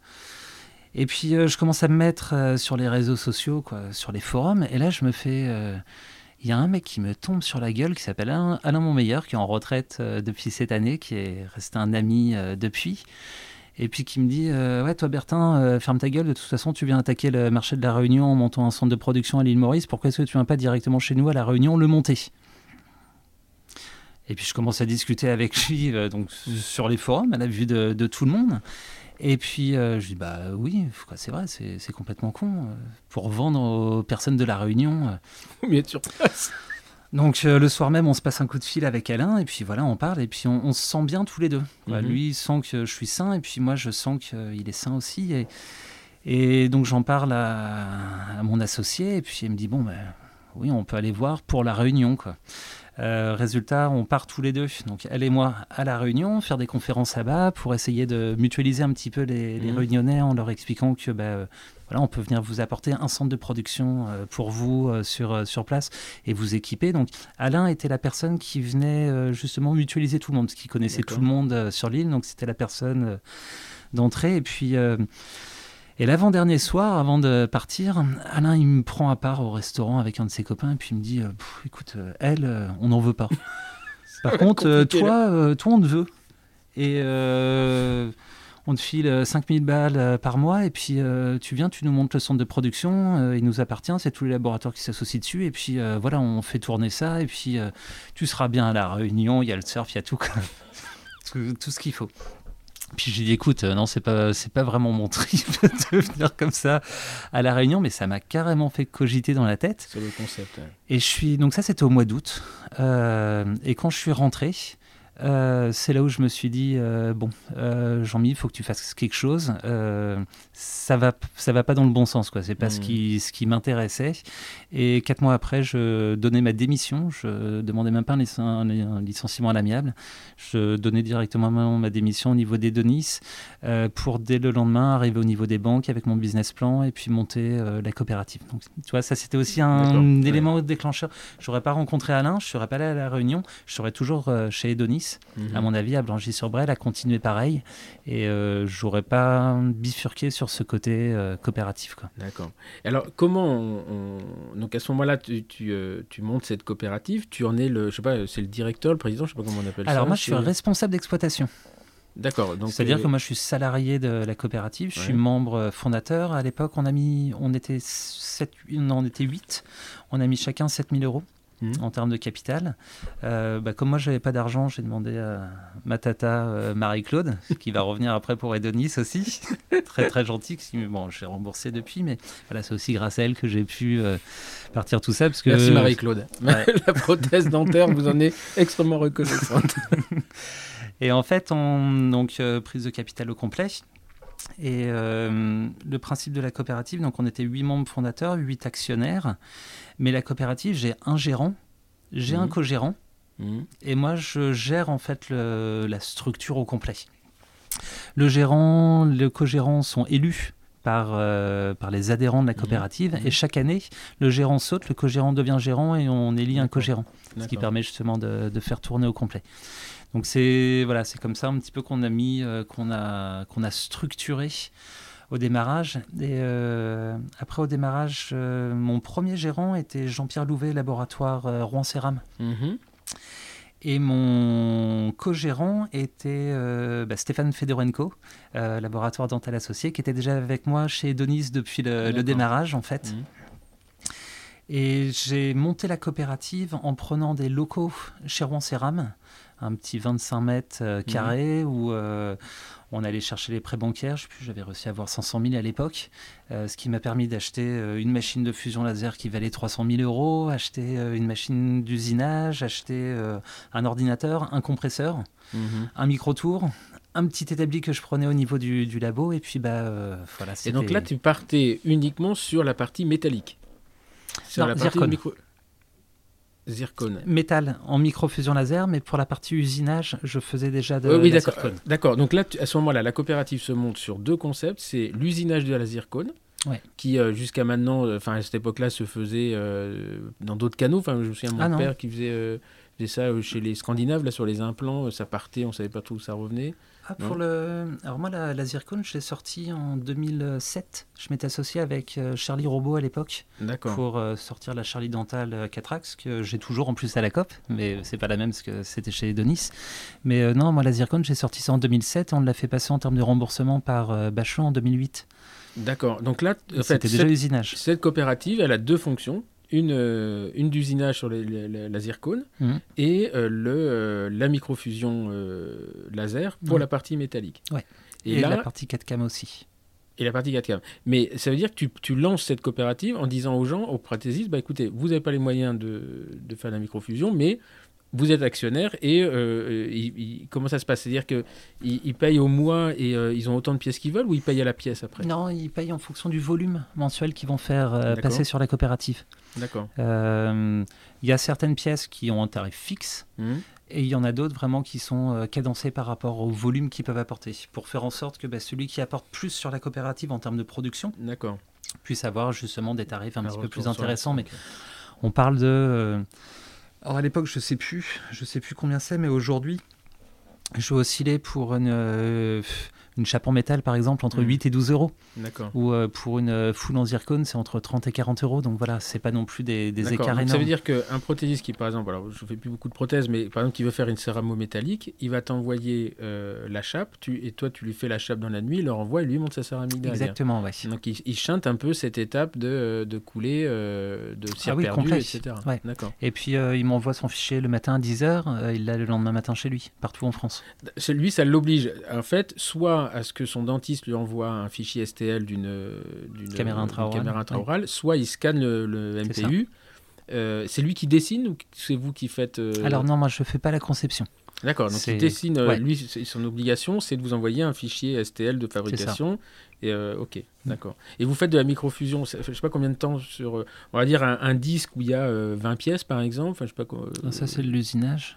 Euh, Enfin, euh, non, mais quand moi je t'avais acheté les couronnes, elles arrivent sur plein de. C'est, euh, elles sont Ouais, pas avec les par couronne. de fabrication. Voilà, imaginons un, un bloc, euh, tu lances 10 pièces en même temps, ça met combien de temps à, à s'imprimer Bah, ça ça dépend des hauteurs, mais pff, allez, euh, 10 chapes, 10 chapes ça va me prendre allez, une heure, un quart peut-être. D'accord, ok. Euh, 100 chapes, ça va peut-être me prendre 3 heures. D'accord, donc ça veut dire que là, tu as 100 chapes qui arrivent, tu as quelqu'un chez toi qui les monte, enfin qui font, euh, qui les met dans le concept, dans le logiciel d'impression. Et il retouche à rien en fait, hein. vous faites pas du tout. Alors là, tu parles en 2010 ou aujourd'hui? Non, aujourd'hui, aujourd'hui. Ah, non, non, aujourd'hui, j'ai des gars aussi qui rattrapent et puis qui font tout. D'accord. Je ne vais pas jusqu'à fournir un élément fini. C'est-à-dire que moi, non, je, pas la céramique dessus, quoi. Tu Non, fais que du métal. Moi, je fabrique une partie du dispositif euh, médical sur mesure, c'est Mhm. tout. Euh, je vais pas jusqu'à jusqu'à polir, jusqu'à lustrer. euh. D'accord, c'est brut de couler et il gratte pas. Ouais, voilà, c'est ça. Et après, c'est au laboratoire de. Mais moi, j'ai pas les modèles, j'ai rien. Donc, euh, tu vois, tout ce qui est contact, tout ce qui est occlusion, je Non, pas commencer assez- à venir taper dedans. je- C'est assez génial en fait, c'est-à-dire qu'aujourd'hui, euh, il y a aucun finalement, il y a peu d'intérêt à ce qu'un prati- un prothésiste, à moins qu'il ait très très gros volume, un très gros laboratoire, il a aucun intérêt d'investir dans cette machine-là. En fait, euh, il, il- en fait, il investit indirectement. Ouais. Il investit en étant, euh, en étant actionnaire. Mais euh, ce concept-là est parfait, sauf quand tu as des commerciaux qui viennent voir les laboratoires et puis qui vont leur dire Oh, T'as 1000 balles de sous-traitance par mois. Mhm. T'es mieux de t'acheter directement une machine d'usinage. Sauf que ce qu'ils oublient de dire aussi, c'est que bah, derrière une machine d'usinage, Et tu as aussi toutes les charges, tu as la matière première, tu as Ouais. les outils et tu as la ressource humaine à mettre derrière. Mm. Et c'est ce qui coûte en fait, En fait, le, plus cher. C'est un peu la question qu'on me pose moi quand on pour les, le Conbeam. On Ouais. me dit euh, ah, mais pourquoi tu n'achètes pas un Conbeam Alors il y en a un dans le, dans le cabinet, sauf que bon, eux, on est associés avec des implantos, donc eux, ils font du grand champ et du petit champ. Et un jour, on me dit mais pourquoi tu j'investis pas pour, pour deux raisons. La première, c'est que d'abord, il va falloir que j'en fasse un paquet pour... euh, Rentabiliser l'appareil. je pense ouais. que ça, ça pourrait le faire. Mais c'est que moi, finalement, j'ai le choix, donc j'ai toujours accès à la dernière machine. J'ai toujours accès à la dernière machine parce que quand je sais que le radiologue vient d'ach- d'acheter un, un Morita, que- ben, je, je vais l'envoyer là-bas. Et puis l'autre, il achète la nouvelle machine, donc j'envoie. Mm. donc finalement, sans investir, alors je, perds le côté pratique de l'instantanéité, mais finalement, j'ai toujours accès à la meilleure machine sans investir un, un, un copec. Donc c'est mes coopératives. Moi, les radiologues Ouais. sont, mes, sont mes coopératives. Et puis j'ai pas la main. Puis quand c'est en panne, Mm. ben, j'en envoie chez un autre. Ouais, euh, euh, euh, donc voilà. Donc c'est c'est une vraie question hein, de savoir s'il faut investir dans un dans ce type euh, dans ce type d'appareil. Donc là aujourd'hui, la coopérative, euh, donc qui s'appelle euh, Coopérative Technologie Dentaire, CTD. CTD, ouais. euh, c'est combien d'adhérents aujourd'hui en 2021 Là, aujourd'hui, j'ai à peu près une cinquantaine d'adhérents. D'accord. Mais alors, il y, y en a qui partent, mais uniquement parce qu'ils partent en retraite Mhm. ou parce qu'ils vendent, on va dire, le, le laboratoire et puis bah, le, le repreneur absorbe et puis il y a déjà tout ce qui est système d'usinage. Mais j'ai même des adhérents qui ont euh, investi dans des systèmes d'usinage, qui continuent toujours à garder en fait la coopérative, parce que bah, les machines elles tombent en panne. Il y a des fois, ils sont complètement débordés. Il y a les employés aussi qui partent en vacances. Donc voilà, ils continuent à décentraliser. On est un petit peu la soupape euh, de cela. Mais sinon, ouais, je bosse pour une, une cinquantaine de labos euh, partout en France. ouais. Donc c'est une cinquantaine. En fait, tous les ans, tu as 50, tu as 100 000 euros de cash qui arrivent finalement. Non, si c'est plus, 2000, euh, plus la coopérative, son chiffre d'affaires, c'est à peu près 400 000. Pas le chiffre d'affaires, mais le, le- les abonnements. euh, Ah les non. 2000 euros, c'est une non, fois. Non, non, ouais, il n'y a pas Ah, d'abonnement. Ah, moi je pensais que c'était Ah, imité bah non. 2000 euros tous les ans. Et, euh, D'accord. Non, non, non, ça, ça serait, euh, ça serait un système d'adhésion. Ouais. Avec chaque année devoir payer. Non, là, c'est une prise de capital. C'est-à-dire qu'ils sont au statut. D'accord. Et donc quand il part à la retraite, il récupère son capital. Ouais. En fait, ils ont juste à me renvoyer un recommandé. Je leur renvoie de, les 2000 euros et puis ils sont Qui, plus qui au ne sont pas valorisés. Qui n'ont Non, pas été pas valorisés Jamais. en fonction. Jamais. D'accord.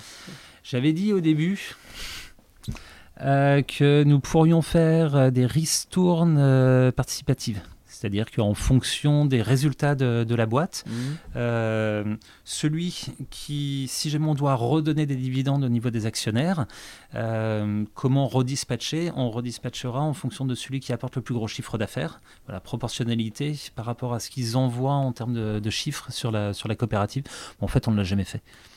On l'a jamais fait parce que c'est pas euh, c'est pas la philosophie, c'est pas l'intérêt de la coopérative. À chaque fois qu'elle a dégagé, bah, elle a réinvesti par euh, par la suite, soit en ressources humaines, soit en machines pour apporter des produits supplémentaires. D'accord. Donc là aujourd'hui, c'est euh, euh, c'est 50, adhé- enfin, 50 adhérents, enfin 50 euh, associés finalement. hein, Actionnaires, ouais, actionnaires de la, de coopérative. Euh, c'est que de- des Normands ou il y en a de. Ah non, non, non, non, partout en France. Pourquoi il n'y en a pas plus finalement? Pourquoi il n'y en a pas plus que c'est... Alors déjà, d'un, je fais pas de communication, Mhm. je veux pas. Euh, je sélectionne aussi mes adhérents. C'est-à-dire que sur la coopérative, j'ai peut-être à peu près 90 laboratoires qui bossent avec moi. D'accord. Mais c'est pas pour ça que je vais faire rentrer tout le monde dans la coopérative. Rentrer dans la coopérative, devenir actionnaire, veut aussi dire euh, participer aux assemblées générales, Mhm. avoir tous les chiffres derrière, connaître tout mon développement, toute ma stratégie. Mhm. Et ça, je le réserve pour... euh, Alors, ce que tu es en train de dire, c'est que tu peux ne pas être membre euh, de la coopérative, mais Oui. profiter de tes, euh, Oui. de tes services. Ouais. Une coopérative artisanale a le droit de faire 20% de son chiffre d'affaires sur des Ah, non-adhérents. c'est- C'est encadré ça. Ah oui, ah oui, oui, oui. Non, non, c'est ce qui, c'est ce qui me bloque. euh, Tu sais, j'ai pas le droit d'avoir d'aide. Mhm. Je suis une coopérative. Mais t'aimes pas être aidé, toi. Non, mais il y a des fois, t'aimerais bien être aidé. Sauf que bah, il y a l'histoire des fonds propres. Donc euh, voilà, tu te fais avoir. Comme c'est pas une société qui est faite pour faire du profit, donc pour faire du résultat, elle n'a pas de fonds propres Mm. et ça bloque. Ouais. Mais je m'en fiche. Il n'y a pas de valorisation en fait.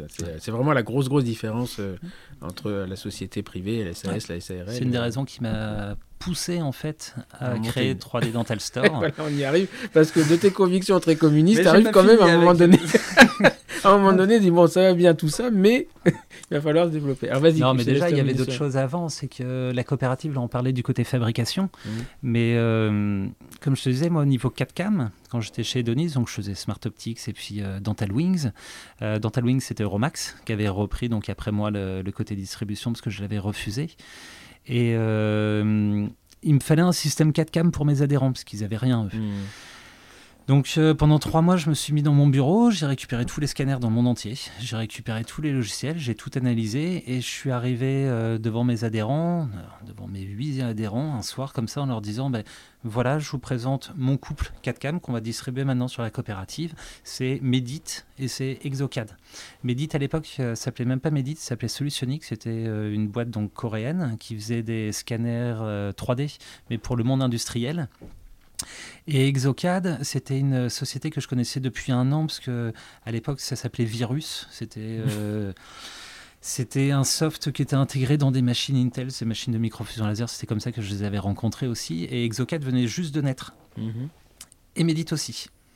Résultat, j'ai choisi ce couple-là, je me suis associé avec eux, donc j'ai apporté aux adhérents ce côté production au complet. Mais ce qu'ils aimaient aussi sur la coopérative, c'est que on venait aussi les accompagner sur tout le système 4CAM. Mhm, donc mhm. en venant chez nous, euh, un problème de production, on est capable de te répondre. T'as un problème sur le scanner, sur le logiciel, la gestion d'épaisseur, toutes ces choses-là, on était capable de répondre à à la totalité. Et ça, j'aurais pas pu en fait y arriver parce que quand j'ai démarré, j'étais tout seul et il me fallait absolument quelqu'un avec moi. Mais comment choisir une personne de confiance euh, Et il y a eu un soir, il y a eu les concerts de région euh, sur la, mmh. là en bord de scène où il y a Iggy Pop qui est, mmh. qui est passé.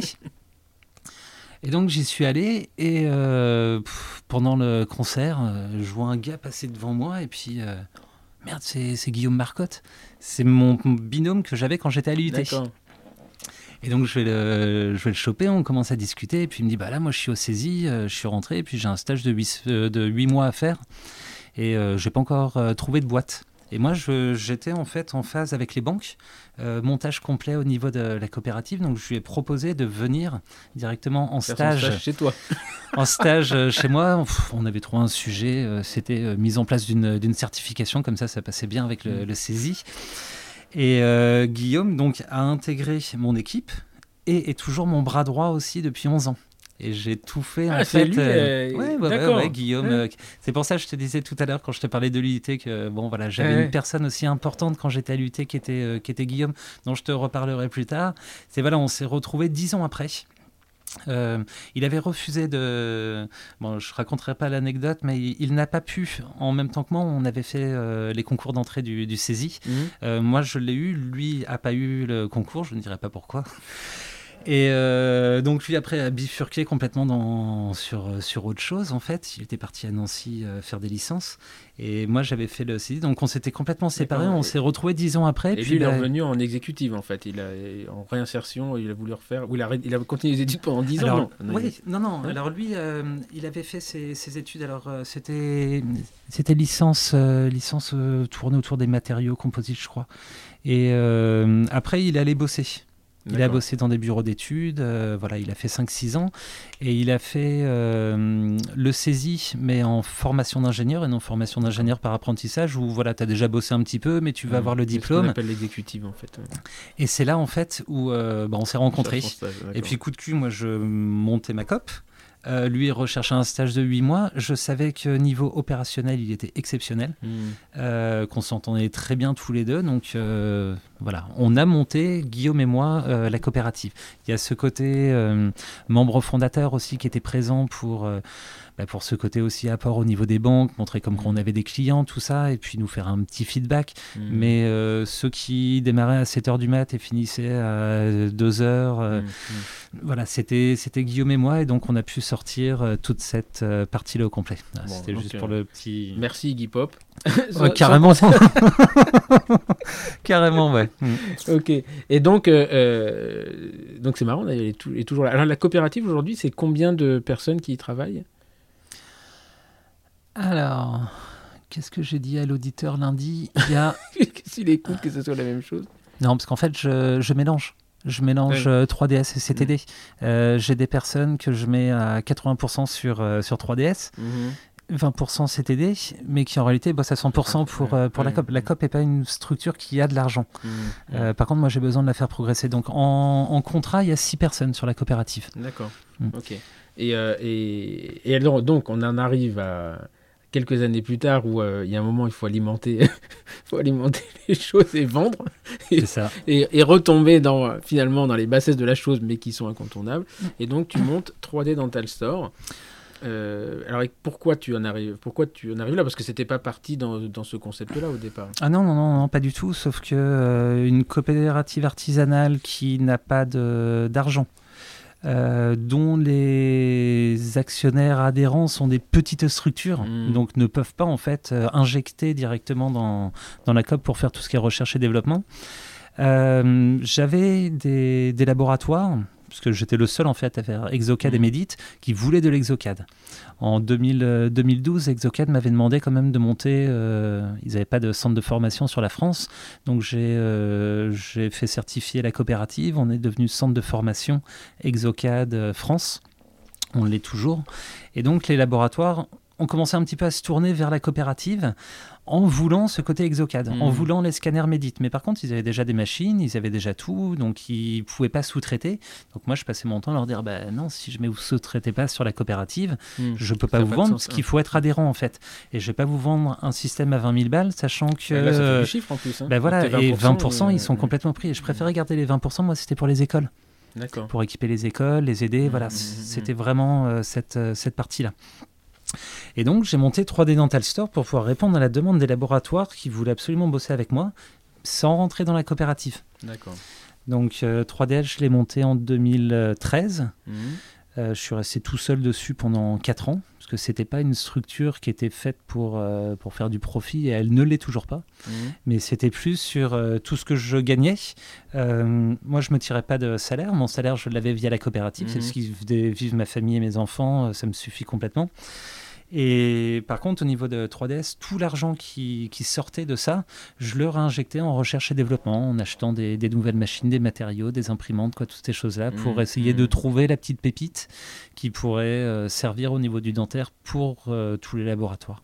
Donc 3D Dental Store, là, on n'est pas du tout sous le format coopératif, on est vraiment ah non, non, non, SARL, unipersonnel, un seul actionnaire, tout seul dessus. D'accord. Et donc, pareil, là, c'est combien de... Là, aujourd'hui, dans 3D Dental Store, enfin, c'est impressionnant si un jour vous avez l'occasion de passer vous arrivez à 16h avant que le DHL passe. on se croirait dans un centre de tri de la poste. Je me dis, mais qu'est-ce que c'est ça? Bah, me dit, ça, c'est ce qui part. Ah oui, quand même. Bon, il y a 3 Dental Store plus la, la, coopérative, je pense tout est. Euh, mais c'est impressionnant, hein, le, le, le, monde, le nombre de cartons. Euh, Là, on, se pose quand même la question de l'empreinte carbone de tout ça. Mais euh, et donc 3D euh, Dental Store aujourd'hui, c'est euh, donc vend des caméras, des imprimantes 3D, du et du consommable, beaucoup de consommables. ouais, logiciel. quoi, en fait, on est sur toute la chaîne au complet, mmh. sauf la partie je ne vends pas de machines d'usinage. D'accord. Voilà, c'est la seule chose que je vends pas. Sinon, je fais euh, caméra intraorale, donc scanner 3D pour les, pour les dentistes, pour les laboratoires. C'est la Medit, euh, la Medit 500. Medit 500, ouais. Mm. Et puis euh, sur les scanners labo, on est sur les T-Series qu'on a sorti en septembre. après, je fais bah, logiciel de conception Exocad, mm. donc il y a un des trois meilleurs en France. On fait aussi la partie Chairside et Exoplan. Je fais tout ce qui est imprimante 3D Formlabs. Mm. Euh, et les goûts et Anycubic là aussi maintenant qui sont de venir aussi casser le marché pour, euh, mhm. bah, pour les laboratoires qui aujourd'hui doivent euh, donner gratuitement les modèles. C'est-à-dire que maintenant les dentistes demandent à ce que les modèles soient gratuits. pourquoi? Parce que bah, avant on vendait une prothèse, il n'y avait pas au niveau du modèle en plâtre, il n'était pas facturé à part. Donc il faisait partie intégrante au niveau de la un hein, moi, pour, acheter de la, pour acheter de la résine régulièrement, c'est moi j'ai ma directrice qui me dit dis donc qu'est-ce qu'on en fait de ces bidons? On est entièrement d'accord. Donc, il y a des résines. Et euh, euh, en plus, bon, c'est un marché qui est un peu particulier. C'est-à-dire qu'on est Formlab, on reste sur du Formlab, même si derrière on peut bidouiller, etc. Mais c'est quand même des machines assez fragiles. On n'a pas envie d'aller bidouiller en fait. Hein. Euh, on n'a pas envie de jouer avec la résine à 2 euros de moins. ok. Et donc, Exocad, par contre, c'est un système ouvert ou fermé? Complètement ouvert. Ah, complètement ouvert. Ah le mais il l'a toujours été ou ouais. Ah Moi, ça, c'est ce que j'ai adoré en fait. Dental Wings, Richep et Exocad. C'est les trois en fait. Mmh. Euh, Reshape te sortent un scanner et un logiciel qui doivent se coupler ensemble et puis euh, voilà le système est fait en intégration complète les deux ensemble. Exocad leur stratégie depuis le début c'est il faut qu'on soit nous on fait qu'un logiciel de conception il faut qu'on soit compatible avec tout le monde. Tout le monde en amont et après. C'est-à-dire tout ce qui est... Euh, presque tout le monde est compatible en termes de caméra intraorale, en termes de scanner laboratoire avec Exocad. Et Exocad est aussi compatible avec toute la chaîne de production qui va derrière. D'accord. Que ce soit imprimante 3D euh, ou machine euh, d'usinage. Donc en fait, ça sort du STL classique, quoi, non, propriétaire. Ouais, ça, Et, euh, et c'est sous quel format? C'est une licence C'est un SAS C'est un SAS ou c'est Les licences au niveau d'Exocad, bah, il y a un petit peu tout en fait. tu peux l'avoir en licence permanente, c'est-à-dire que mhm. tu achètes ton logiciel, tu fais jamais tes mises à jour, tu payes jamais rien, et puis dans 10 ans, il tournera toujours. et tu peux l'avoir aussi en licence qu'ils appellent flexible, qui mhm. coûte à peu près trois fois moins cher, sauf que là, c'est une obligation de payer chaque année les mises à jour. D'accord. Donc chaque année. ça, euh, coûte Enfin, j'ai aucune notion, je suis désolé, mais euh, un logiciel Alors, un Exocad euh, version permanente, c'est 4800 TTC, donc 5000 euros TTC. Mhm. sur ce logiciel de base, c'est 800 euros les mises à jour annuelles. Par contre, dès le moment où tu vas acheter un module, un mhm. module par exemple, un planteau qui va te permettre de faire du pilier perso, du, du mhm, transvissé, un module c'est 2400 euros. Quand même. Voilà. Pas non, non, non, c'est pour ça, mais tu es en version permanente. C'est-à-dire le fait d'être en version permanente, c'est après, je vais jamais payer mes mises à jour. Après, tu peux acheter ce côté flexible. Euh, flexible, c'est 2400 euros, donc deux fois moins cher le logiciel à la base. Mm. Et ton module que tu vas acheter 2400 euh, euros, tu vas l'acheter 400 euros. Donc ça coûte largement moins cher. Par contre, chaque année, tu vas devoir ben, reverser 1100, 1200, 1300. c'est des charges, mm. mais euh, voilà, c'est un choix. C'est le format SAS, quoi. C'est et, donc ça, en fait, aujourd'hui, la, prothèse dentaire, on va plus sur des geeks que sur des joailliers, quoi. Ouais, carrément. Carrément. Et que là, finalement, on peut imaginer qu'un prothésiste, il va même plus dans une... il n'y a plus de salle à plâtre, bientôt. Alors, il y en a encore, mais... Oui, oui, oui. Euh, on est sur la phase de transition, là, aujourd'hui. Et on le voit bien, euh, bon, je suis administrateur d'un groupe, là, Facebook, euh, Prothésiste de France. C'est tous les jours qu'on a des annonces qui passent pour justement en, les laboratoires qui recherchent des employés sur ce secteur euh, CFAO. c'est devenu obligatoire en fait euh, maintenant, c'est euh, c'est la, la suite logique. Non mais même en termes de, de, bon, d'écologie je sais pas, mais de santé au travail, parce que moi je me souviens à chaque fois que j'allais dans un laboratoire, même s'il y a des laboratoires qui sont super équipés avec des hôtes, des machins, c'est marrant parce que hier soir je rentrais tard du, du cabinet euh, et je suis passé euh, rue, euh, comment s'appelle, rue du Champ des Oiseaux, là, il y a un laboratoire. Et, ça m'a fait bizarre parce que, je sais pas, mais. avec moi aussi. Et il était dans le noir avec sa lampe et j'ai dit, il y a quand même des mecs qui, qui méritent, quoi, parce que il, faisait encore ses, ses, mmh on est toujours en train de dire les prothésistes ceci, mais putain, allez voir quoi, il y en a encore qui sont à la turbine et qui, font ah sont turbin et, à 8 h du soir, il était là en train de, faire ces éléments quoi. Et euh, moi j'ai toujours du respect pour, euh, pour ça parce que c'est de la, de la joaillerie et, et quand euh, Enfin, voilà, c'est, alors je fais plus de prothèses depuis 2003, mais, mais toujours bonne admiration. Enfin, après, j'ai vu Hervé Maréchal, Florence Maréchal, mm-hmm. qui eux sont partis dans un autre domaine. Euh, adhérents aussi à la coopérative, Hervé. Ouais, bah oui, je l'ai vu plusieurs fois chez toi, il est en moto. mais euh, voilà, ils seront, ils le savent pas encore, mais ils seront bientôt sur ce podcast parce que pour d'autres raisons, ils sont. Euh, vers, pareil, ils sont partis sur un modèle, une stratégie de l'entreprise libérée que très très peu de gens connaissent. Moi, que j'ai découvert en faisant ma formation de business et c'est assez génial, surtout dans. Voilà, et moi, ce qui me rassure, c'est qu'il y a des gens qui innovent et qui, euh, qui disent Ok, bah, bah, soit on se fait taper dessus par euh, des, grosses chaînes dont on ne donnera pas les noms ici, mais soit on réagit et on fait différemment. Mm. Et euh, voilà, moi, je suis très, très admiratif, très admiratif de ça. Donc là, 3D Dental Store, donc, tu commercialises donc les scanners, les imprimantes 3D. Tu assures le service après-vente de Simon d'ailleurs. Tout ce qui est support. qui ne doit pas appuyer sur les bons boutons. et euh, voilà, et euh, il y a une équipe qui est très sympa d'ailleurs. Enfin, c'est, mm. euh, on arrive là-dedans, il y a de la musique à fond. Enfin, moi j'aime bien. on pousse les cartons, il y a la machine à café. Bah, moi en fait, j'ai pas de commerciaux et je refuse. Je veux, je veux pas du tout en avoir. Je, toutes mes ressources humaines, mis à part le côté administratif, c'est du support. Hmm. Du support des passionnés. Je prends des, des, prothésistes, des ingénieurs, des techniciens, mais voilà, qui sont, euh, qui sont là pour aider, assister et supporter. Alors, tu n'as pas de commerciaux, par contre, il y a une, une, une assistance euh, sur les réseaux sociaux qui est assez hallucinante. Hein. Mais euh, mes clients en fait. les, euh, meilleurs commerciaux sont mais c'est une nouvelle forme de commercial. Tu l'acceptes ou tu l'acceptes pas, mais c'est vrai que quand on voit la réactivité de JB, JM Bertin qui répond à l'autre qui dit euh, j'ai appuyé ça, il y a une ligne qui se passe et qui dit renvoie la machine, etc. Bah, on se dit bon, attends, je vais l'acheter là-bas parce que le mec il dort avec Facebook, lui, je sais pas comment ça se passe, mais des fois à 11h, enfin minuit, c'est. Mais on est dans une société de services et euh, on, on, achète des machines qui valent un certain prix, qui sont finalement assez fragiles par rapport à ce qu'on peut imaginer fragile, mm.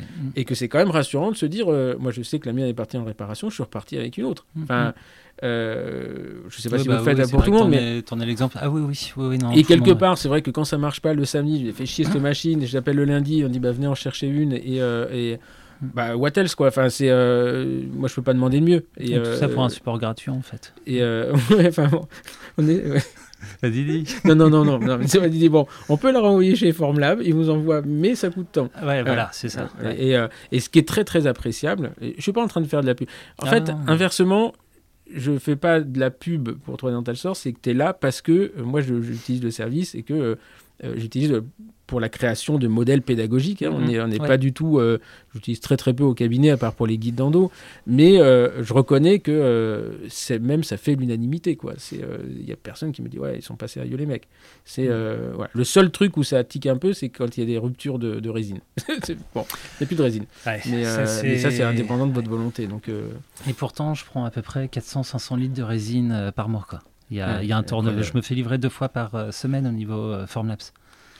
Mais il y a des fois sur les chaînes de production chez Formlabs en amont, ben, voilà, il y, a un problème et puis ben, il faut, euh, faut attendre deux semaines ou trois semaines. Ouais, c'est, euh, mais alors ça va, euh, pareil, c'est, on a une formation nous, qui s'appelle l'endodontie guidée où on fabrique des, des, on apprend aux gens à, à, fabriquer des guides pour l'endo, pour les canaux calcifiés, etc. Et je me souviens avoir envoyé un mail un jour à à 21h en disant euh, voilà, on, monte ce TP, on aurait besoin de trois scanners intraoraux et des imprimantes pour montrer aux gens.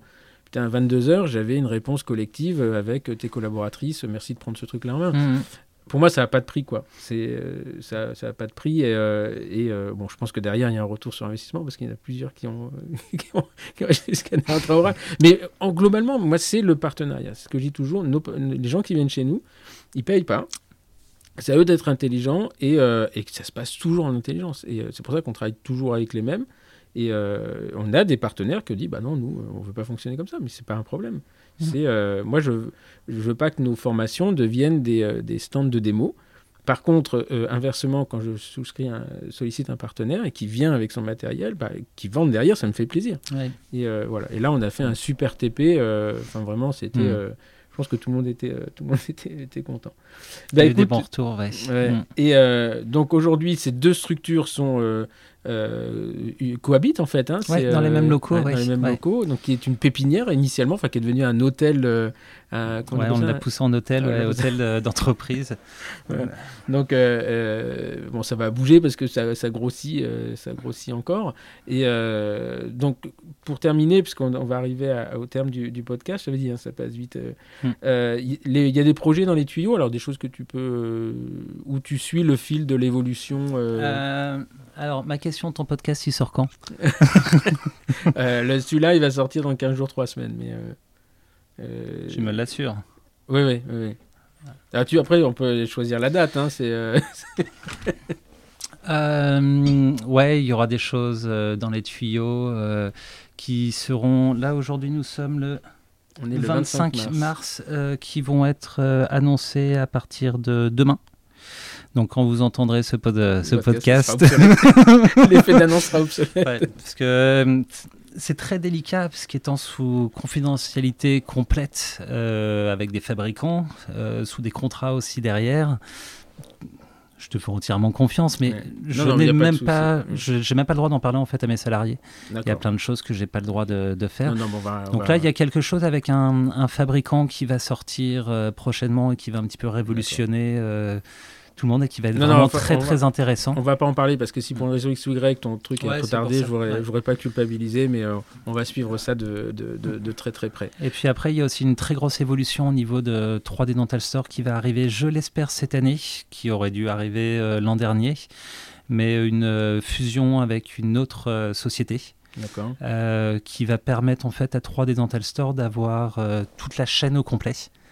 Et surtout apporter un, ben, support. Euh, du cabinet, du laboratoire sur, euh, toute la partie euh, numérisation, conception et fabrication de, de tout type. Ok.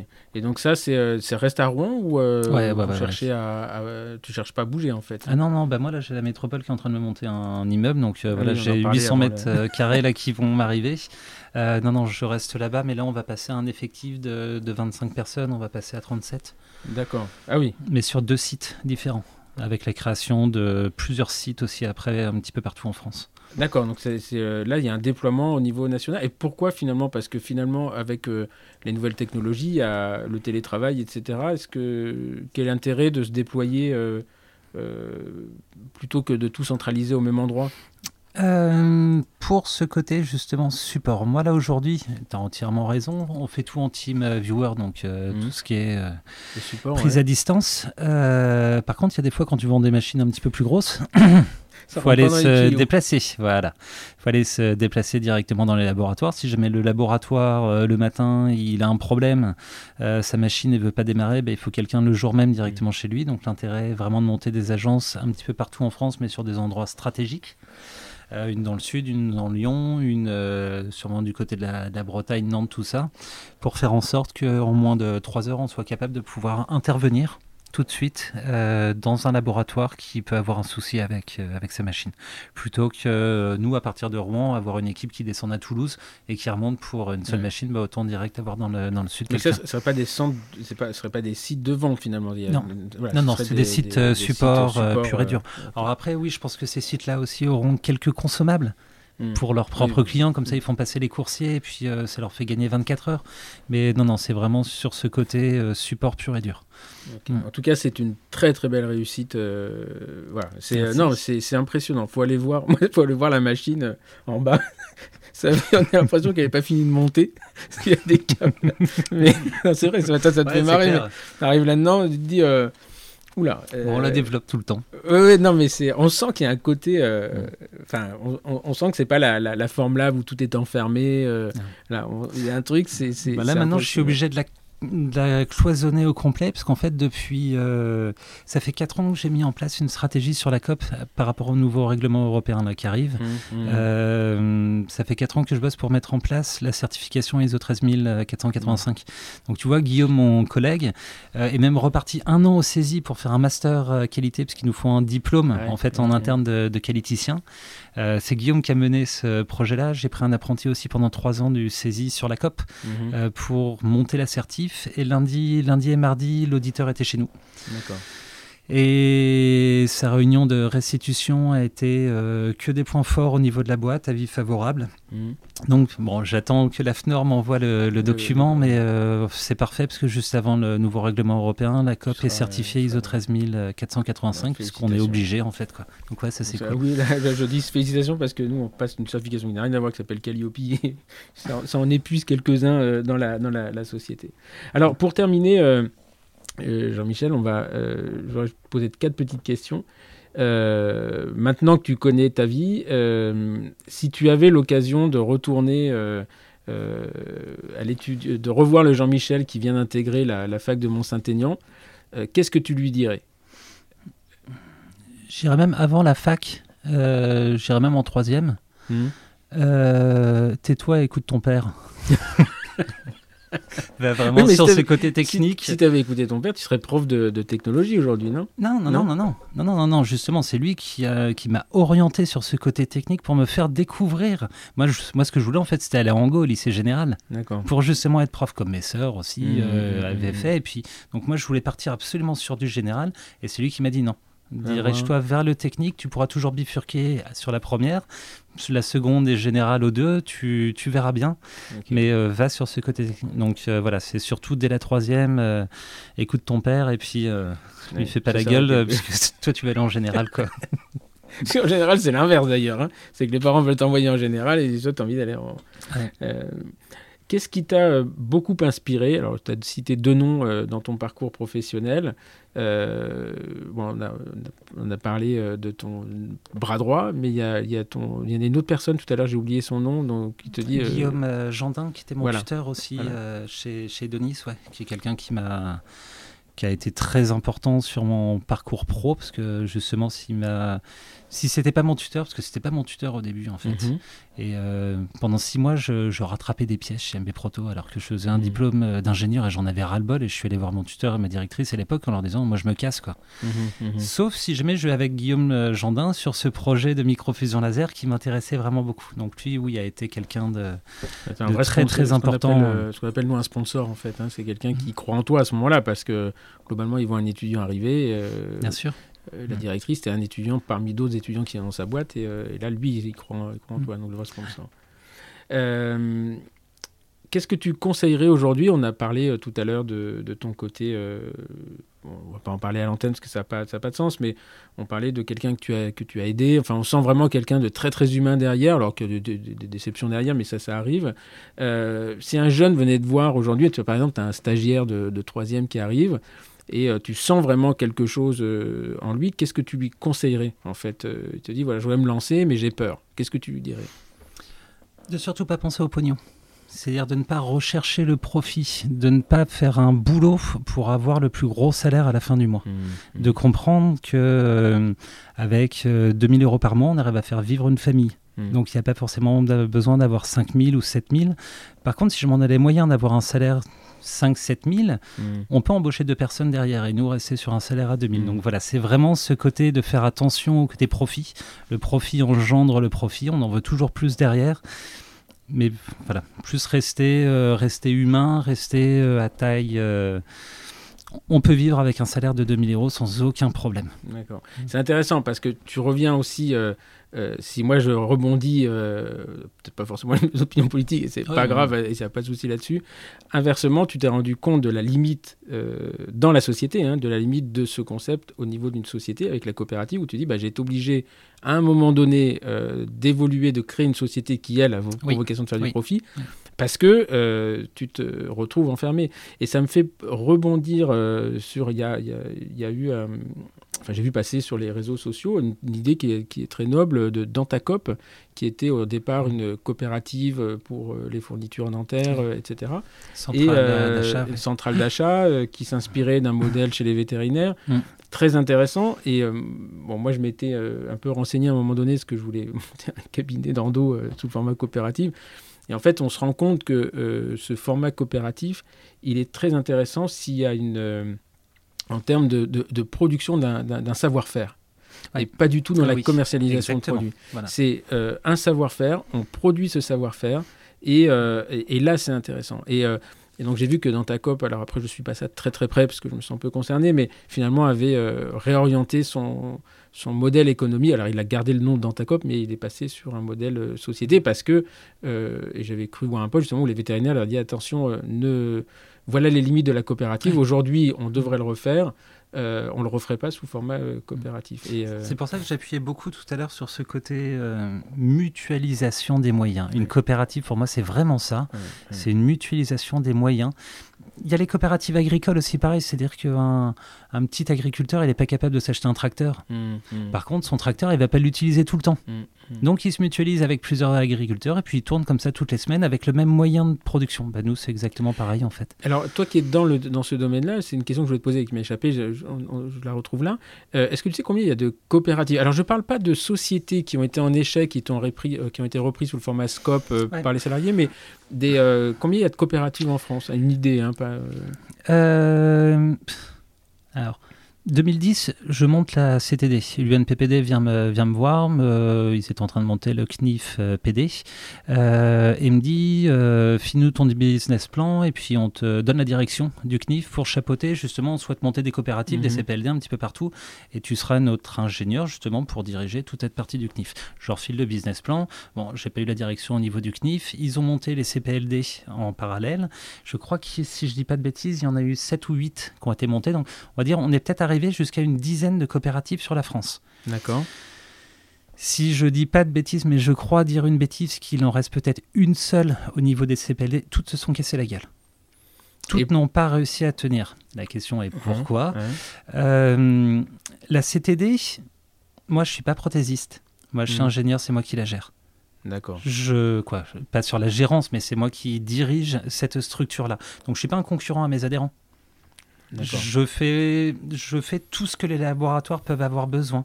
Les autres CPLD, le problème, c'est que bah, ils se mutualisent ensemble, sauf qu'ils sont tous sur la même région en plus, alors que moi, c'est un rayonnement national, mais ils sont concurrents aussi entre eux. Et le plus souvent, on a un gros qui est là un gros qui fait tourner la coopérative et qui en fait bah, au final euh, va dire à tous les autres euh, limite, euh, tais-toi parce que toi, t'apportes mm, rien. Mm, mm. Et puis, quand les coopératives bah, tombent, bah, c'est le gros qui récupère euh, directement. Et tout ça, c'était l'UNPPD en fait euh, qui avait monté ça. D'accord.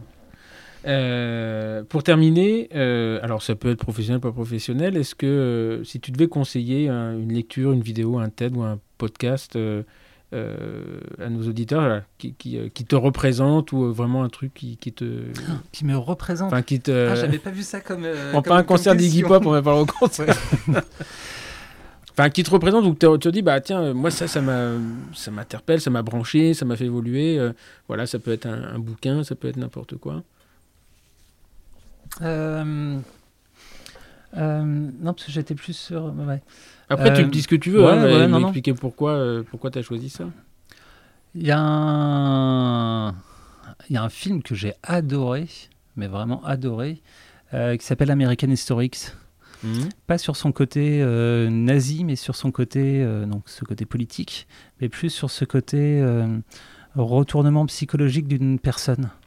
C'est-à-dire par rapport à des par rapport à des idéaux euh, qui peuvent avoir euh, par rapport à une vie familiale euh, de démarrage, certaines circonstances et puis un, changement, une évolution qui peut se faire psychologiquement dans l'avenir et avec un, recul sur justement ce côté, son petit frère, donc le mmh, retour mmh. à la famille et ce côté boucle. voilà, ça c'est vraiment un film qui d'un point de vue philosophique m'a beaucoup beaucoup touché. Ok, bah écoute, bah, on ira le voir. J'irai le voir et je dirai ce que, j'en pense. Bien, et eh ben écoute, Jean-Michel, merci infiniment parce que je sais que ça, ça t'impressionnait un petit peu au départ. Qu'est-ce qui va se passer? Et c'est ça que j'aime bien, c'est parce que moi je sais que ça, ça va toujours bien se passer. Je, prépare mes trucs, mais en fait je, je suis pas mon, je le suis pas. Je le prends au cas où euh, vraiment j'étais j'étais sec. Mais euh, voilà, c'est euh, je vous avais prévenu, c'est une gueule. c'est Jean-Michel, comme vous le voyez, il a toujours le sourire. Oui. Au démarrage, quand on a commencé, j'étais euh, quand même bien stressé. Il y a juste un truc très important que je n'ai pas dit euh, quand tu m'as demandé de me présenter au début. Euh, je vis donc avec une personne qui s'appelle Babette et j'ai trois enfants. Pauline qui a 14 ans, Gaspard qui a 6 ans, 7 ans et Léon qui a 3 ans que j'embrasse très fortement parce ah bah, que j'avais oublié de les citer au démarrage dans le stress. J'ai voulu te tendre la perche parce que je sais que tes enfants et ta compagne sont très très, proches. Et euh, quand on, enfin, tu m'en parles pas comme ça, mais j'ai compris euh, qu'il y avait aucune que un samedi matin c'était pas possible parce que Babette c'était compliqué et que je ne pousse pas parce que non, voilà. voilà. J'essaie de garder le côté famille justement. Et voilà et donc je t'ai pas poussé au départ parce que bah, je laisse les gens dans leur pudeur mm. et voilà si tu peux en penser donc je suis content que tu les tu les mentionnes à la fin parce que ça représente euh, aussi le, le, personnage. Donc voilà, je vous avais prévenu, c'est euh, une vraie gueule du dentaire. On, quand euh, peut-être que sans ce podcast, vous ne l'auriez pas connu, même si vous connaissez ces, sociétés. Euh, Jean-Michel, c'est à chaque fois qu'on le voit, il se marre. Euh, il a les cheveux, les cheveux toujours très ras et un sourire à la banane. Mm. Et euh, voilà, c'est un mec qui donne la pêche quand on, quand on, va, le, quand on va le voir parmi les cartons, comme j'en parlais, j'en parlais tout à l'heure. Merci infiniment, Jean-Michel. Merci infiniment de nous avoir écoutés. on se retrouvera dans une semaine avec une personnalité toujours, toujours différente. Mon objectif aussi, c'est de vous faire découvrir des gens que moi j'ai découverts et que j'aurais pas découvert euh, sans, euh, sans les aléas de, de la vie. Et euh, euh, voilà, j'espère que le parcours de, Jean-Michel, sans forcément vous inspirer dans ce qu'il a fait, mais au moins vous, vous, aura, vous aura plu.